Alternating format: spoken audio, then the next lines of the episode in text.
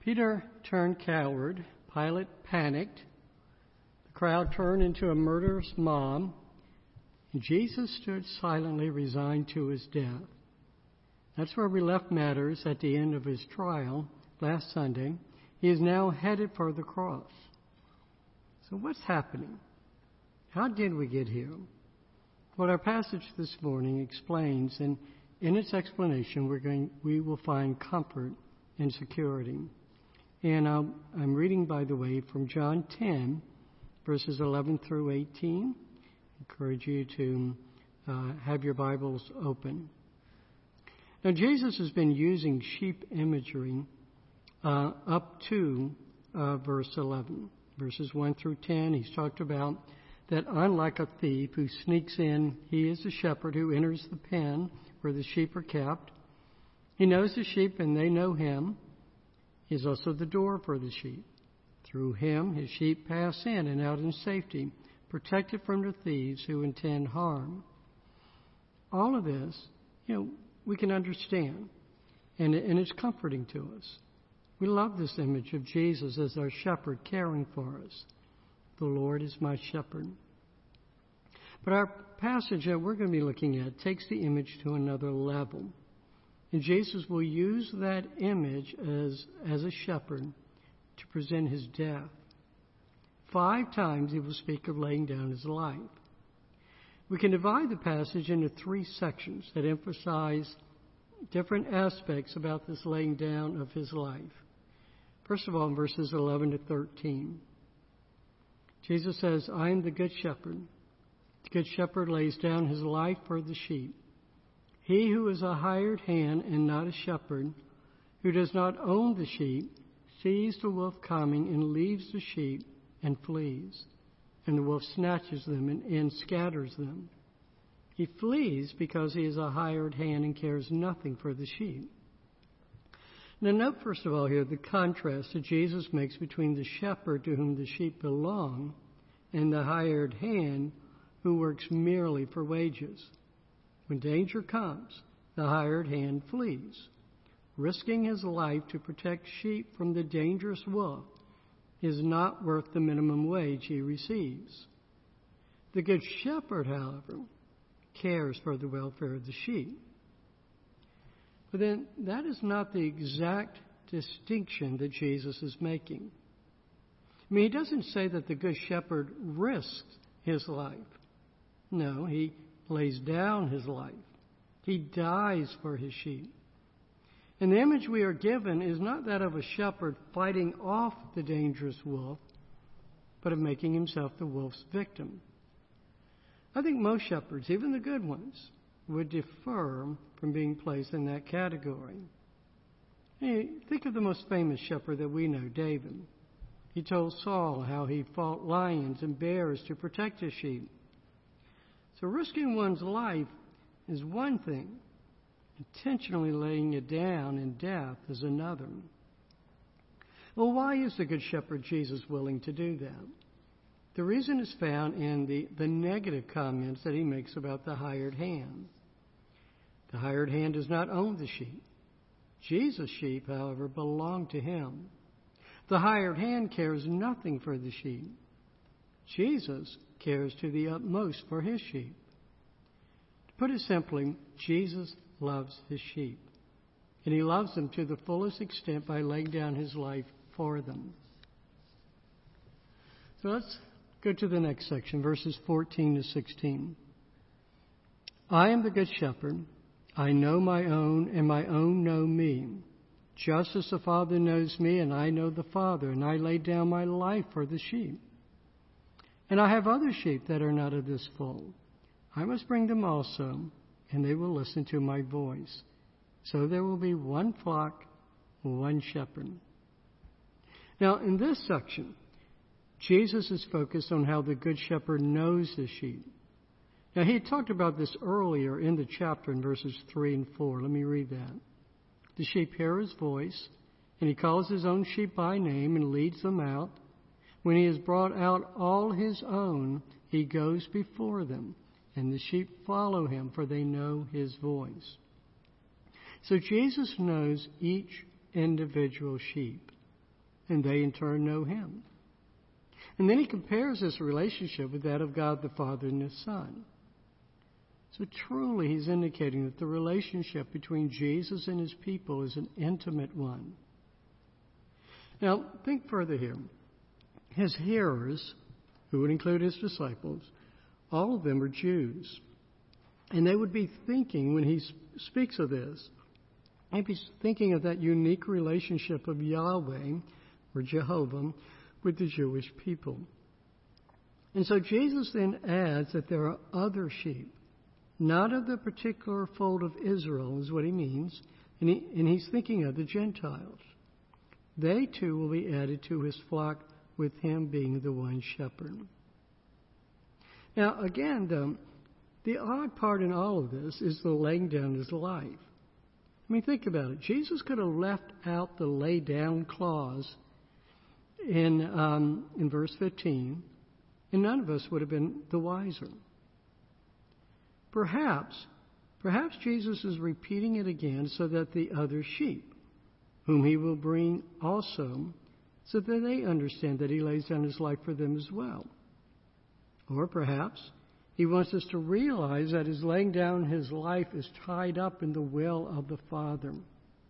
What he will do is what he and his Father have planned together. The laying down of his life is not his own idea.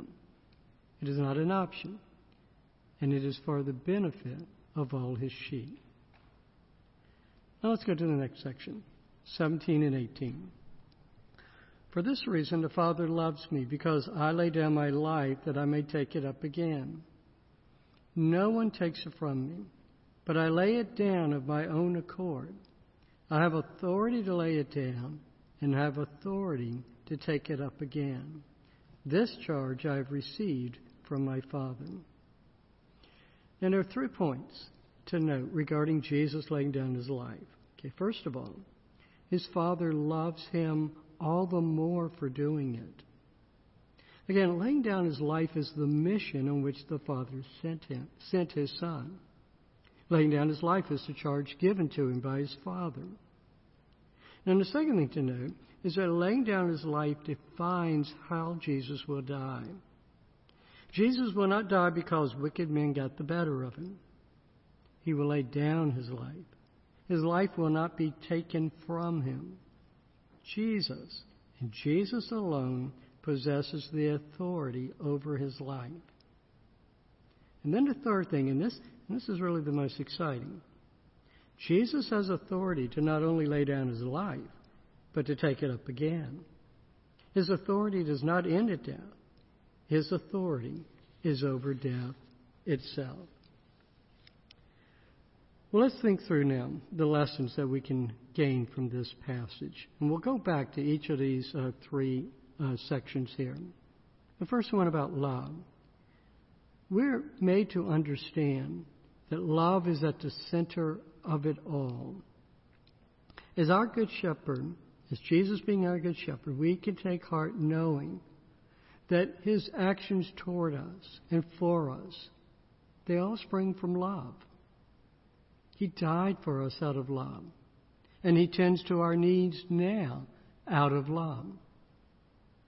You know, we all know what it's like for someone to do something for us out of mere duty. You know, we all wish that they would just ignore us.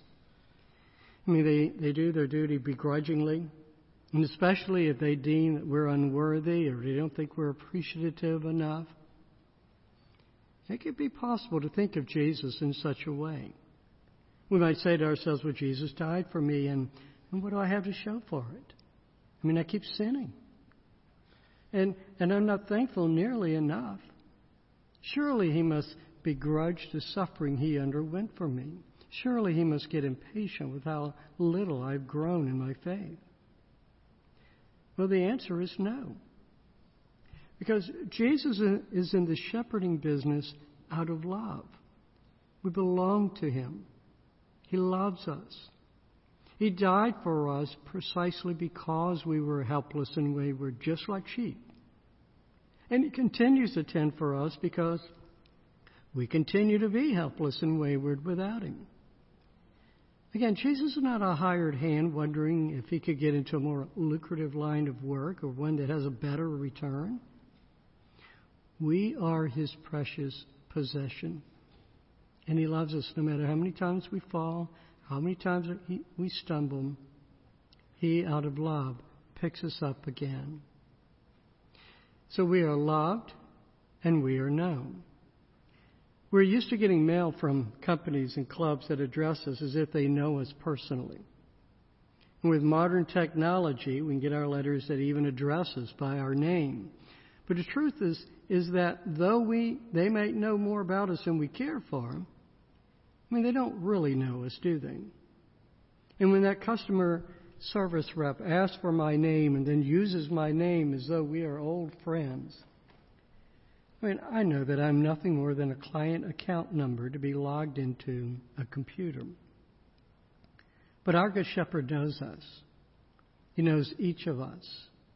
And He knows each of us by name. Indeed, He has known us before we knew Him. And it was out of love for each of us that He chose to lay down His life. I want you to remember this. You know, we think in terms of the covenant, that we are each part of a covenant people. For his people, Jesus died. And we look to the day when all his people from every nation and tribe will worship him together. But I want you to understand that you are not lost among that mass of people. Your good shepherd knows you just as you know him. And he will not lose you. He will not forget you. And I want you to remember, too, what he said about having people from another flock. The point is this Jesus wants you to know that neither you, you personally, nor anyone else is disqualified to be His because of where you come from. There is no nation, there is no tribe, no group of people that are kept out of His flock. Nothing from your past can disqualify you. If Jesus has set his sight on you and chosen you, you will be his. And when he speaks to you, you will know his voice. And you will know that you are loved, that you belong to him, that he will not let you go. I want this to be a comfort to you who are parents and grandparents and who, who worry for your covenant children. You know the pain of their straying and you worry for their salvation. And that is an appropriate concern. And you should be faithful in prayer. But pray in hope you have more reason to believe that your children will return to the fold than not. And there are many stories of such children returning, even at the strangest of times. I think of a couple of examples. I, I, I know of one fellow who returned to the Lord, to his faith, in the midst of a drug overdose. I know uh, another one who who came and understood the Lord in all of His holiness while vacuuming her house. You know, your children might stray, but know that they are never lost from the sight of the Good Shepherd. So, we are loved, we are known by our Good Shepherd, and we are made secured. You know, our Good Shepherd, think about this. He did not lay down his life in hope that he might be able to take it up again. He did not lay down his life in, in hope that it might accomplish our salvation. No, our good shepherd is a shepherd with authority, all authority. It is an authority given by God the Father and in complete alignment with the Father's will. So our salvation is made secure in Him. No wolf can harm, no thief can steal us. We cannot stray to our doom, we cannot give way to hunger or thirst or disease. For by his rod and staff, our good shepherd leads us. Now, is this all not good to know in such times as this? You know, our congregation is, has, has gone through a difficult time just in this last month. In less than a month, we have experienced the sudden loss of a beloved elder and church member. We've been caught up in a worldwide pandemic, and the very reason why you're listening to this at home. And we've had the further sadness of having to say goodbye to our pastor. You know, with all of this sadness and difficult times coming our way, you know, what has impressed me most during this time is learning how this congregation actually already knows everything I've said about the Good Shepherd. I've been getting emails and texts from church members and uh, responding to all of these things that are happening, and actually even other personal troubles. Let me read some samples from what they have said to me. The first one I, I pray that others will see the Lord's sovereignty and be drawn to Him. Or another, we know that God is in control and He is right beside us. Or this one, from Moses to Mary, God has told us, do not be afraid. So why start now? Our Lord is in control. Or this one, I worship an awesome God. Or finally, this one, I know God is in control and is working his plans for all mankind. And then quotes from a psalm The Lord reigns forever, your God, O Zion, to all generations. Now, these kind of responses to the troubles that are going on today. They're from people who, as Jesus put it, they know the voice of their shepherd. They come from people who know the love of their shepherd, who know that they are known, who know that they are secure in him. You know, that's why the following verses resonate with them. I'm going to read uh, from Psalm and from a minor prophet. The first one from Psalm 46, 1 to 3. God is our refuge and strength, a very present help in trouble. Therefore, we will not fear though the earth gives way, though the mountains be moved into the heart of the sea, though its waters roar and foam, though the mountains tremble at its swelling. Or this one again that all of you know from Habakkuk 3 17 and 19.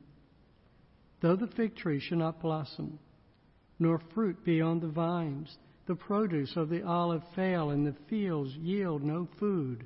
The flock be cut off from the fold, and there be no herd in the stalls. Yet I will rejoice in the Lord. I will take joy in the God of my salvation. God, the Lord, is my strength. He makes my feet like the deer's. He makes me tread on my high places. You know, whenever I read these kind of passages from the Old Testament, I always think to myself, and they did not know what Jesus would do. And you think about that. Let's go back to Jesus' comment of laying down his life for his sheep in, in verse 11, where he says, The good shepherd lays down his life for the sheep.